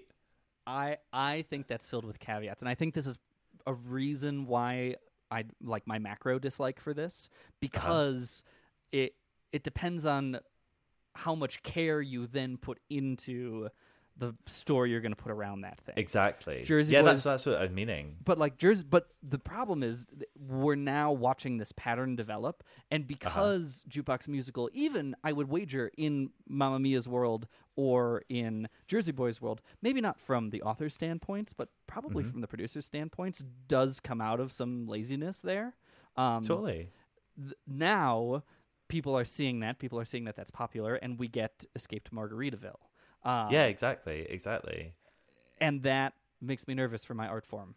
My art form, and that's so, so that is that is what I was meaning is that I'm you know they're they're starting a lot further back and therefore I'm going in being like you've got a long way to go to impress me Mm-hmm. whereas I go in to to see an original and I'm, I'm already impressed that's fair. That's do you know what I mean you're up on a stage I'm already impressed right now Right. whereas with them I'm like I know all these songs so what else have you got yeah. that's what I'm kind of waiting and seeing That's true. and That then is- very rarely do they have anything for me there Right. Can they bring you back from there? And like I do think the other problem that like some jukebox musicals fall into is like you know, it's the reason people saw Bruce Springsteen on Broadway. Mm-hmm. You're you could it's another excuse to go see this concert and so you don't really care about that extra stuff that you want to see, right? yep there are plenty of people who went to see Mamma Mia just because they like ABBA songs. Um, Yeah. And hopefully they were pleased and delighted by the wonderfully written, nice in between pieces. Did you see all those nice things I said about this musical there? Um, that was really nice thank you. Um, but like, if that stuff was daft or stupid, they might not care as much. Yeah, totally. Um, uh, for example, we will rock you. Yes. Yeah. Like we will rock you is just puns. Yeah. And Britishisms. Yeah. Uh, laced around Queen's music. Exactly. Like that. That is literally all it is. Yeah. Um, You know, maybe yet maybe to a it. Up. Exactly. Like a, maybe to a lesser extent, but even like um, All Shook Up, um, which has a Yes. decent book, but only decent. but it's but it's Elvis songs. How can you not like Elvis songs, right? Uh, For the record, by the way, I really don't like Elvis. So, uh, you heard it here first, everyone. I don't really don't like it. don't come at me about my dislike of ABBA and forget that Jimmy doesn't like Elvis. right? Um, but they're um, I can't help falling in love. Great. The only reason that musical should exist. Yeah. Uh, but yet, for example, we've just uh, had started on Broadway Head Over Heels, Right. which is the Go Go's. yes. Yeah. And I was like, so I saw it today, and I was like, okay, this is interesting. And it looks like it's just there to be like, camp and fabulous. And like, like I genuinely I can't see the the other point. And I know I just said earlier, like it's great to just go to the theater, Right. and uh, enjoy that. I'm like, absolutely, yeah. But I but I do I do yeah. I want more. I think there there is another like a part that's missing that I'm really struggling to articulate. Um, I do think jukebox musicals create a different kind of book, and I mean like capital B book, like the story of the musical beyond just like the words between the music. Yeah. Um, that is lazier and less interesting, and in my mind, if you don't mind, less artistic. Um, Like, I think it's easy. F- you know, I, I I picture someone out there listening to this and is like, "Well, Jimmy and Tommy just don't like pop music," um, which is not true, but also It's absolutely not true. but also is an is a thing to fall into. Or you know, the musical theater audience doesn't like pop music and doesn't like pop music coming into Exactly. the musical theater. Like But- I was, I was a pop music fan before I was a musical theater fan. Yeah, absolutely. I love all sorts of pop music. But I do think, like on the topic of jukebox musicals, have you ever seen Crazy for You? Um, yeah, eh, exactly, exactly. Such a stupid book. Very funny in moments, but Mm-hmm. stupid and unimportant and uninteresting, and like even less so than the kind of Mickey and Judy save the animal hospital movie that it's, you know, taking inspiration from. And Yep. I think that style of writing happens when you come at a show from this direction because you're no longer asking the question which co- which comes first the music or the lyrics you're now asking the question how do we create a frame that's going to exist around these songs we want Yeah, totally. and it it just makes for a different kind of story writing that is filled with like bits of unnecessary frivolity that really like they they push my buttons in a bad way Hmm. when I watch theater. Well, it's one of those things. I think I think you kind of start to hit on a good point there, where you know, Cole Porter was doing this shit in the 30s, Right. Like that was the very beginnings of music and theater. Yeah. So why is this something that we're still doing, but yet hasn't been perfected? Right. And I do Do you know what I mean? Why are we still making these shows that are cobbling together a Yeah. plot and that, that isn't working? That still it's been going weird. on for 80 years. Exactly. And like, you know, Crazy for You came out before Mamma Mia and wasn't called a jukebox musical. Um because you know, I- think mostly because you don't listen to Gershwin songs on a jukebox. Well, that's it. There's standards as Right. opposed to the collection of an artist. right. But like conceptually it still came to be in the same sort of way. Well, yeah, Um, the songs weren't written for Crazy for You. Right. You Um know what I mean? And like, I don't like that either. And like those early Cole Porter musicals with all the names that I'll never remember are equally as fluffy and stupid. Um, and I didn't, you know, I don't like them either, right? Um, for whatever this difficult to define reason is, which is perhaps less adjacent to my fear of jukebox musicals pushing out the original art from Broadway. Mm-hmm. Like I do mm-hmm. think there is something else, something in in between the lines, in the weaving of these sorts of things that really does put me off or like not push my buttons in a way that even something that's super adapted like wicked still i'm very much okay with because book music and lyrics Yeah. were co-conceived at the same time There is just, there's like, yeah, there's a certain level of artistry that Yeah. you can see has gone into it. yeah Um, Yeah, I, I do. I, I totally agree. I do totally agree. Um, but it's one of those things. They make a fair buck. Yeah, they do, and they keep plenty of people employed, and you can't say no to that. Um, Yep. So that's the thing. They're not going to stop. Yeah. Um, in fact, I imagine they'll just get more and more. Yeah. You I- know what I mean? I do. I wonder if we will see a, you know, a, a a dichotomy at any time. If like jukebox musicals will start separating themselves out, or like if, you know, they will ever be uneligible for Tony Awards in particular ways. Yeah, Um, I just I, I can't see it happening. Like it's um I've just come up with this analogy in my head, but Mm-hmm. I feel like jukebox musicals are like the cornstarch. No, not the cornstarch. Jukebox musicals are like the um oh bugger. What's that sugar called? The really bad one. uh, uh, uh, hydrogenated corn or um, no, what what is it? What is it? It's um the what what is that? Mm. You do know, you know what I'm talking about. Um, bad sugar in foods. High fructose corn fructose, syrup. that's That's, it, it. So, uh, I feel like jukebox musicals are the high fructose corn syrup of the musical theatre Yeah. genre. They're- They are easy to churn out. They're a lot cheaper to make. Yep. Um, but they're very comforting and they give you a lot of gain back. Yeah. Do you know what I mean? But they're probably bad for the food industry as a whole. As a whole, yeah. and the way it works, the way it worked with high fructose corn syrup is people are now starting to catch on to the fact that actually it's really bad for you and it's, it causes obesity. Which so you know, Escape, Escape to Margaritaville's closing. Like, It is. It absolutely is. Yeah. Um, but you know, Head Over Heels is just opening. So Right. and then Cher Show's coming in a couple of minutes. Yep. Like, which I've I've, Yeah. heard, I've heard good things. Um, well, who knows? But they also said good things about the Donna Summer musical that's true. that it opened. So Yeah, uh, I have heard good things about Jagged Little Pill, though. I've heard fabulous things about Jagged Little Pill. But at least that seems Yeah. pretty original. Like this is a- another like distinction I want to make. Like I have nothing wrong with say chess. You know, not particularly. But Jagged Little Pill is the music of Alanis Morissette. is it? I thought it was more Yeah. original than that. No. I'm now less excited.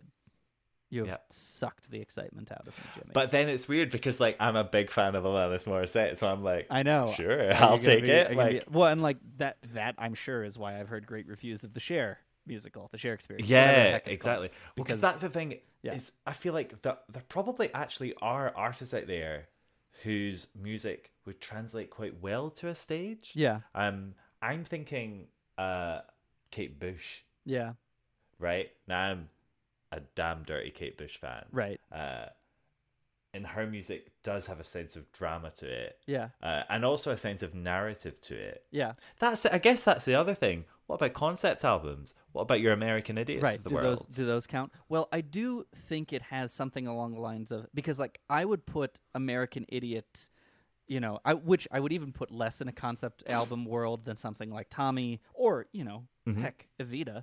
Um, like these things that have started off as big concept albums, but at least they have the stage somewhere in mind with their conceit. I don't think American Idiot ever did. I think it was just because that's that Yeah. is that is a kind of feature of of rock. I is guess it has you know like um Yeah, the Pink Floyd have done it. yeah. Um, But at least American Idiot was its own self-contained album. It wasn't like Green Day's Greatest Hits the musical. Yeah, yeah, yeah, yeah. You know? so because that yeah that kind of through thought was already there. Yeah. Um, Because of the time it was composed too, because like Green Day kind of made albums like that along Yeah. that kind of thing. But then I do also wonder, like, what about something? You know, why don't we have more waitresses? Sara Mm-hmm. Bareilles, pop music icon, famous for her own music, just write a musical. You know, come into Mm-hmm. Totally. come into this world. Well, interestingly enough, so we have um I don't know how much he comes onto your radar, but we've got Gary Barlow over here. I don't know Gary Barlow. So Gary Barlow was in Take That, Okay, um, who big British band, Uh-huh. definitely tr- came over to your side for a wee spell. Mm-hmm. Um, he wrote uh, Finding Neverland. Oh, okay. Um, then he wrote another musical called The Girls, which is based on Calendar Girls. Don't know if you've seen that. Uh, film? I yes, I think I've listened to the girls too as well. Oh, right. Yeah. Great. Um, so he wrote that. Mhm. Um, he's now just written a musical called The Band, Mm-hmm. which is a jukebox musical of his music. Interesting. Um, and I'm like, this is an interesting folding here. yeah, like we're I we're mean? kind of breaking out of the category in a weird. Which like this is also the problem with musical theater categories anyway. Like our sample size is so tiny for all these Yeah. things, it's hard to pull any patterns. But um, Gary Barlow's come out and has said that he actually doesn't really like jukebox musicals, and he also thinks they are quite lazy. Yeah. Um, and so he's come at the band Uh-huh. from a point of view of I don't want to make this a bad jukebox musical. Right. Um, and I've heard like pretty decent things about it. The story is all right. Yeah. Um, but again, in a similar vein to Mamma Mia, Yeah. like it's basically about um a group of uh young girlfriends who um I think are just huge big fans of Take That. Mhm. And then it's about how they kind of grow up Yeah. and how their lives have changed together and th- things, you know I mean? Just like a nice Right. Sisterhood camaraderie and i feel like gary Barlow's been quite smart there because the biggest fans of take that are, Are the um i would people are going to see those characters in themselves? exactly like 30s to 50s women yeah. um so by writing a musical that is Yeah. specifically aimed Yeah. you know what i mean with them at the center of it that's just smart Yeah. um and you know he's done interesting arrangements of his own music Right. things that- you know so there i think there are lots of gray areas Yeah. in the jukebox musical world Yeah. um but you know jimmy buffett escapes to margaritaville can get to absolute f because it's not adding anything it's No. not adding anything to the pile Right. Yeah. It's not. do you know what I mean? Testament to this fact. Did you? I don't know Mm-hmm. if you've seen the side by side by Susan Blackwell with Rona Lisa Peretti. I don't know her actress name. That's so mean. You're could- not gonna know. No, I'm not to know, but we could look it up. Let Um, me just look it up. Yeah, Lisa Howard. Mm-hmm. Um, so she did a side by side by Susan Blackwell Mm-hmm. with Susan Blackwell. Um, and it's and she's in uh, Escapes from Margaritaville, and it's just so bad because they barely talk about the show. They're Mm-hmm. Yeah. literally like, "Oh, it's so fun." Yeah. Uh, anyway, so other stuff. Yeah. And it's fascinating because you're like, you can't even like Yeah. you're in a show and you Well- can't even say you can't even sell it. Yeah. You can't even bullshit it. That's a the. Oh, I'm trying to. It's a it's an article I have in my research file that I bring up when I'm doing projects on other things. Um, but it's about originality in musical theater, and I wonder if, if I can find it. We'll put it in the show notes. Um, because it's from a while ago. But it uh is they interview a couple cast members of the Footloose musical, um, who are talking about like they got into this thing and were like, you know, this thing's not original, and like uh, the book of the Footloose musical is not good. Um, It's like actually kind of poorly written. Um, But the show did really well in spite of some like real poor reviews, and it is interesting to see the cast members of the show like not rallying around their show, but still being Yeah. like, but you know, it's popular and it's paying my bills, and I'm not, you know, raring to get out of it anytime soon. It's like Yep. it's like whenever Fred Flintstone, you know, puts the bird's beak down on the record player, and the bird sits up and goes, "Ah, it's a living." Like Yeah. that's you know, that's some of our Broadway actors now, and that sort of thing that makes me sad on the inside, right? That's a thing Totally. that I think adds to my macro distaste for jukebox musicals Yeah. is that it's not often you know i don't i don't think everyone involved in mamma mia was like yeah abba music. It's the thing we need to bring to the people. You know? Well, I don't think Mamma Mia is the one to be picking on right now. is all I would say. I think there's better examples. Um, but yes, I would I would say that there probably have been some actors and some casts to do that. Like for example, one of my friends, I'm not going to name any names. Um, oh, I think she's just finished the tour now. Um, was on a tour with a, a jukebox musical. Um, and when she was uh, when she was staying at mine, Mhm. just kind of talking about like, I mean, it's nothing special. like exactly like Right, it's, it's nothing, nothing special. special. Paying the bills. She was like, "Don't please don't come see it Yeah. because you're you are gonna hate it. Like, Right. there's nothing Yeah. to enjoy." I guess that's um, and that that makes me sad. it's like, my frustration with humanity. It's like, why can't you just like the art? you know, Yeah. is really how I feel. Like, why why can't you just like the good art? And clearly, I understand there's a million problems between the beginning of that sentence and the end of that sentence. Ugh, I know. But still, I just want them to like the art, Jimmy. I know. And instead, But people need to keep making the art, it's true.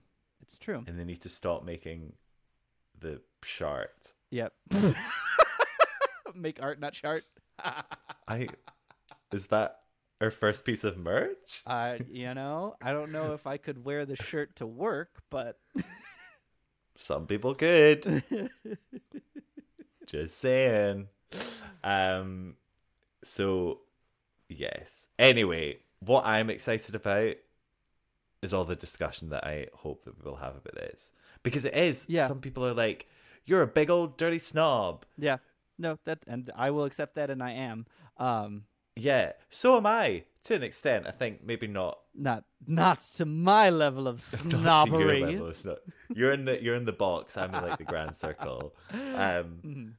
But yeah, you know, what I mean, because I like there are things that I do love, because you know, like almost like guilty pleasures, almost. Yeah, but sure. actually, Mamma Mia isn't it? It's just a pleasure. Yeah. Um, but you know, there are some people who will be like, I hate all that arty pish. hmm Give me Give me, give me, give me Jimmy a man after midnight.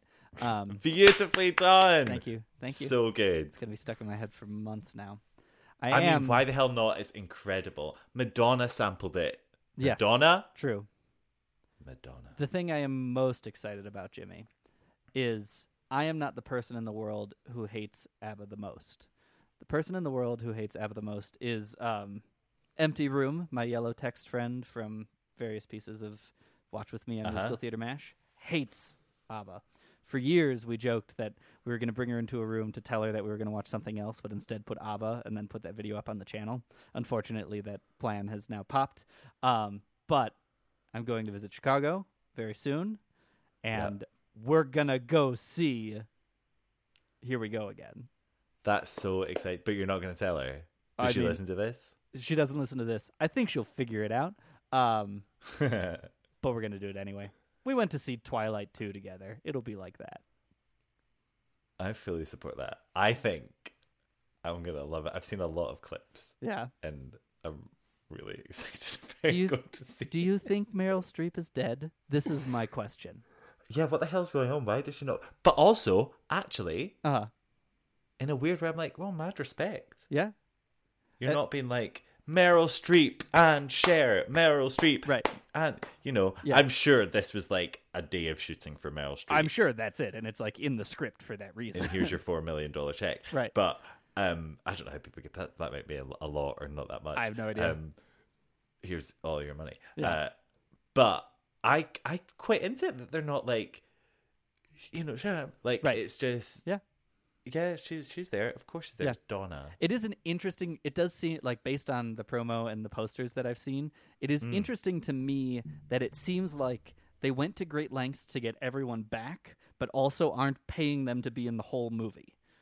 Like, Pierce, Yes. you know, like there's a whole flashback scene, so we don't have to pay Colin Firth and Pierce Brosnan. Like, Yeah, exactly. yeah, Exactly. but still they're in it. Like, Yeah. instead of just completely writing them out. Um, But I love that. it's j- an interesting and choice. Pierce Brosnan apparently had singing lessons. So you know, Tony. Uh, probably. It seems. Yeah, they're gonna be like, you know what? It's a movie, but we'll give him a Tony anyway. We'll give him a Tony because it is an original musical. in that respect.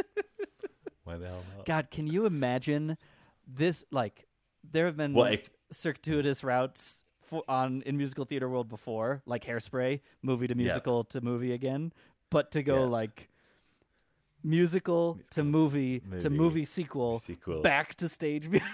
Yeah. now, because the only other time that I think that has ever. Oh, no, it didn't start as a stage. Hmm. Well, there you go. what were you gonna say? Uh, was Shock Treatment, which is a sequel Oh. to Rocky Horror. Yeah, but it didn't. It started as a movie, didn't but it? it started as a movie. Yeah. Yeah. So there you go. And I actually don't think Shock Treatment ever came to the stage. And I don't think Mamma Mia 2 is going to come to the stage either. I don't either. I mean, the thing that I love about it so much is that they're repeating songs. oh yeah, no, it's going to be Because they're like, well, you have to have Mamma Mia again. Right. Mamma Mia, here we go again. Exactly. Wink wink. And just like, it's almost like in a cool, like, musical theater dramaturgy way. Yeah. It's almost like when Donna sang it in the first Mamma Mia, Mm-hmm. it was actually like a kind of Merrily We Roll Along style reprise Ah. because she'd already sung it. We're seeing the whole show backwards. I do Genius. Can I tell you, I think one of the strangest things for this show, and like I get it from a like long distance looking at an art squinty kind of way, but like Mhm. up close analyzing the details of it. The Mm-hmm. main plot points of this show are like Sophie trying to find out who her father is. It's called Mamma Mia. Yeah, man. It just It's about the women. Gives a shit about those men. True.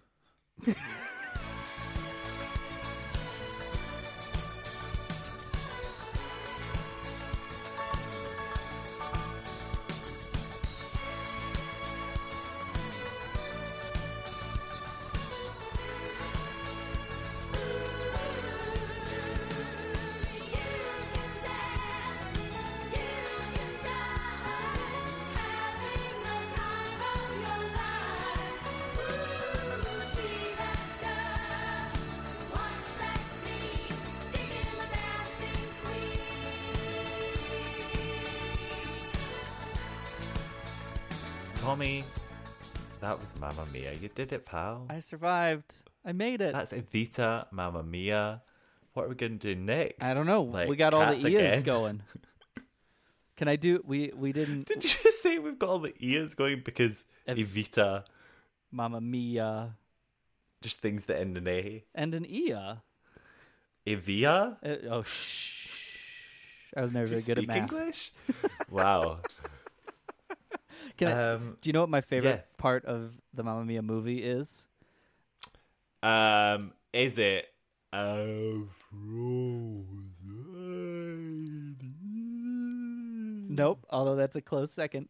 My favorite, it. my favorite part of the Mamma Mia movie is the Greek chorus, but not the Greek chorus, but the chorus of Greeks Yes. who show up during Money, Money, Money, And in some ways are also a Greek chorus in that and in moment. some ways are also a Greek. They are a Greek Exactly. Greek chorus. Yep. Uh, they're great. There's some great moments They're in that. so funny. So good. Yeah. Um, and actually, the choreography in the stage show for that number is really good. Mhm. The choreography in the movie is tolerable. Damn right. hey, You have a quiz. This one's a statement too. this is equipment. It's equipment.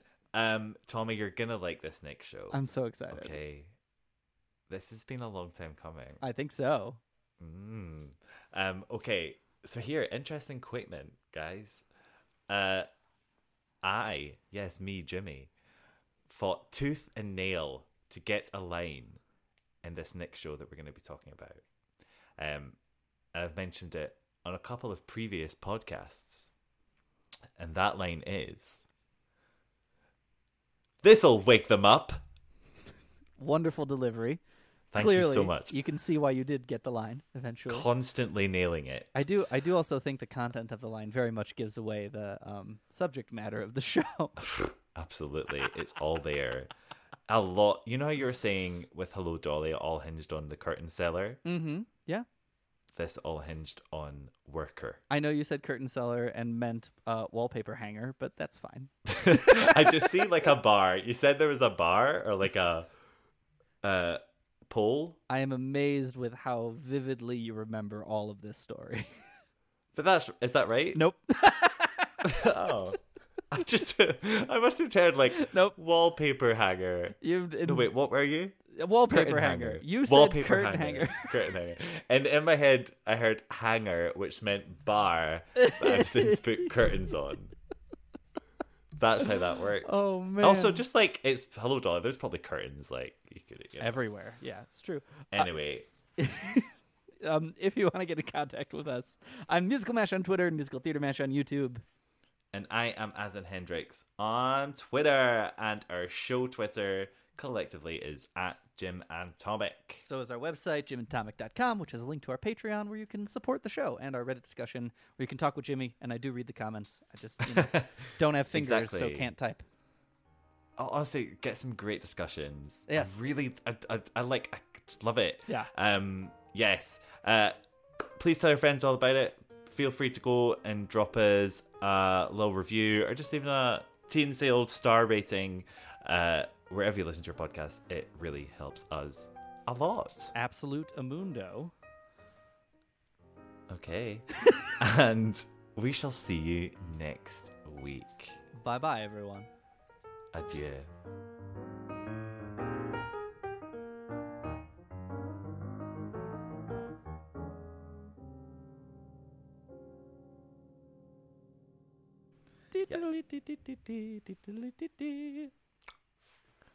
Great. Awesome. Have you ever wondered how your favorite performer actually feels? Well, here's your chance. Welcome to The Quiet Part Out Loud with me, Bobby Steggert, Broadway actor and now a therapist to a whole host of Broadway creatives. Part interview, part therapy, this is not your typical podcast. We'll go right to the heart of things with some of your favorite artists what they still struggle with, what lessons they've learned, what they haven't figured out yet. There's enormous power in saying the quiet part out loud. Are you listening? Hey, it's Leslie Odom Jr. here on the Broadway Podcast Network to tell you about the Rise Theater Directory, a program of Maestra Music. Rise is a national online resource designed to connect and empower backstage and administrative and creative theater professionals from underrepresented backgrounds. If you work or aspire to work in the theater community, this can help you find your next project. And if you hire theater professionals, search the Rise Theater Directory to find your next team. Create your profile now and get more information by visiting risetheatre.org. That's theater with an R E R I S E T H E A T R E dot org because only together we rise.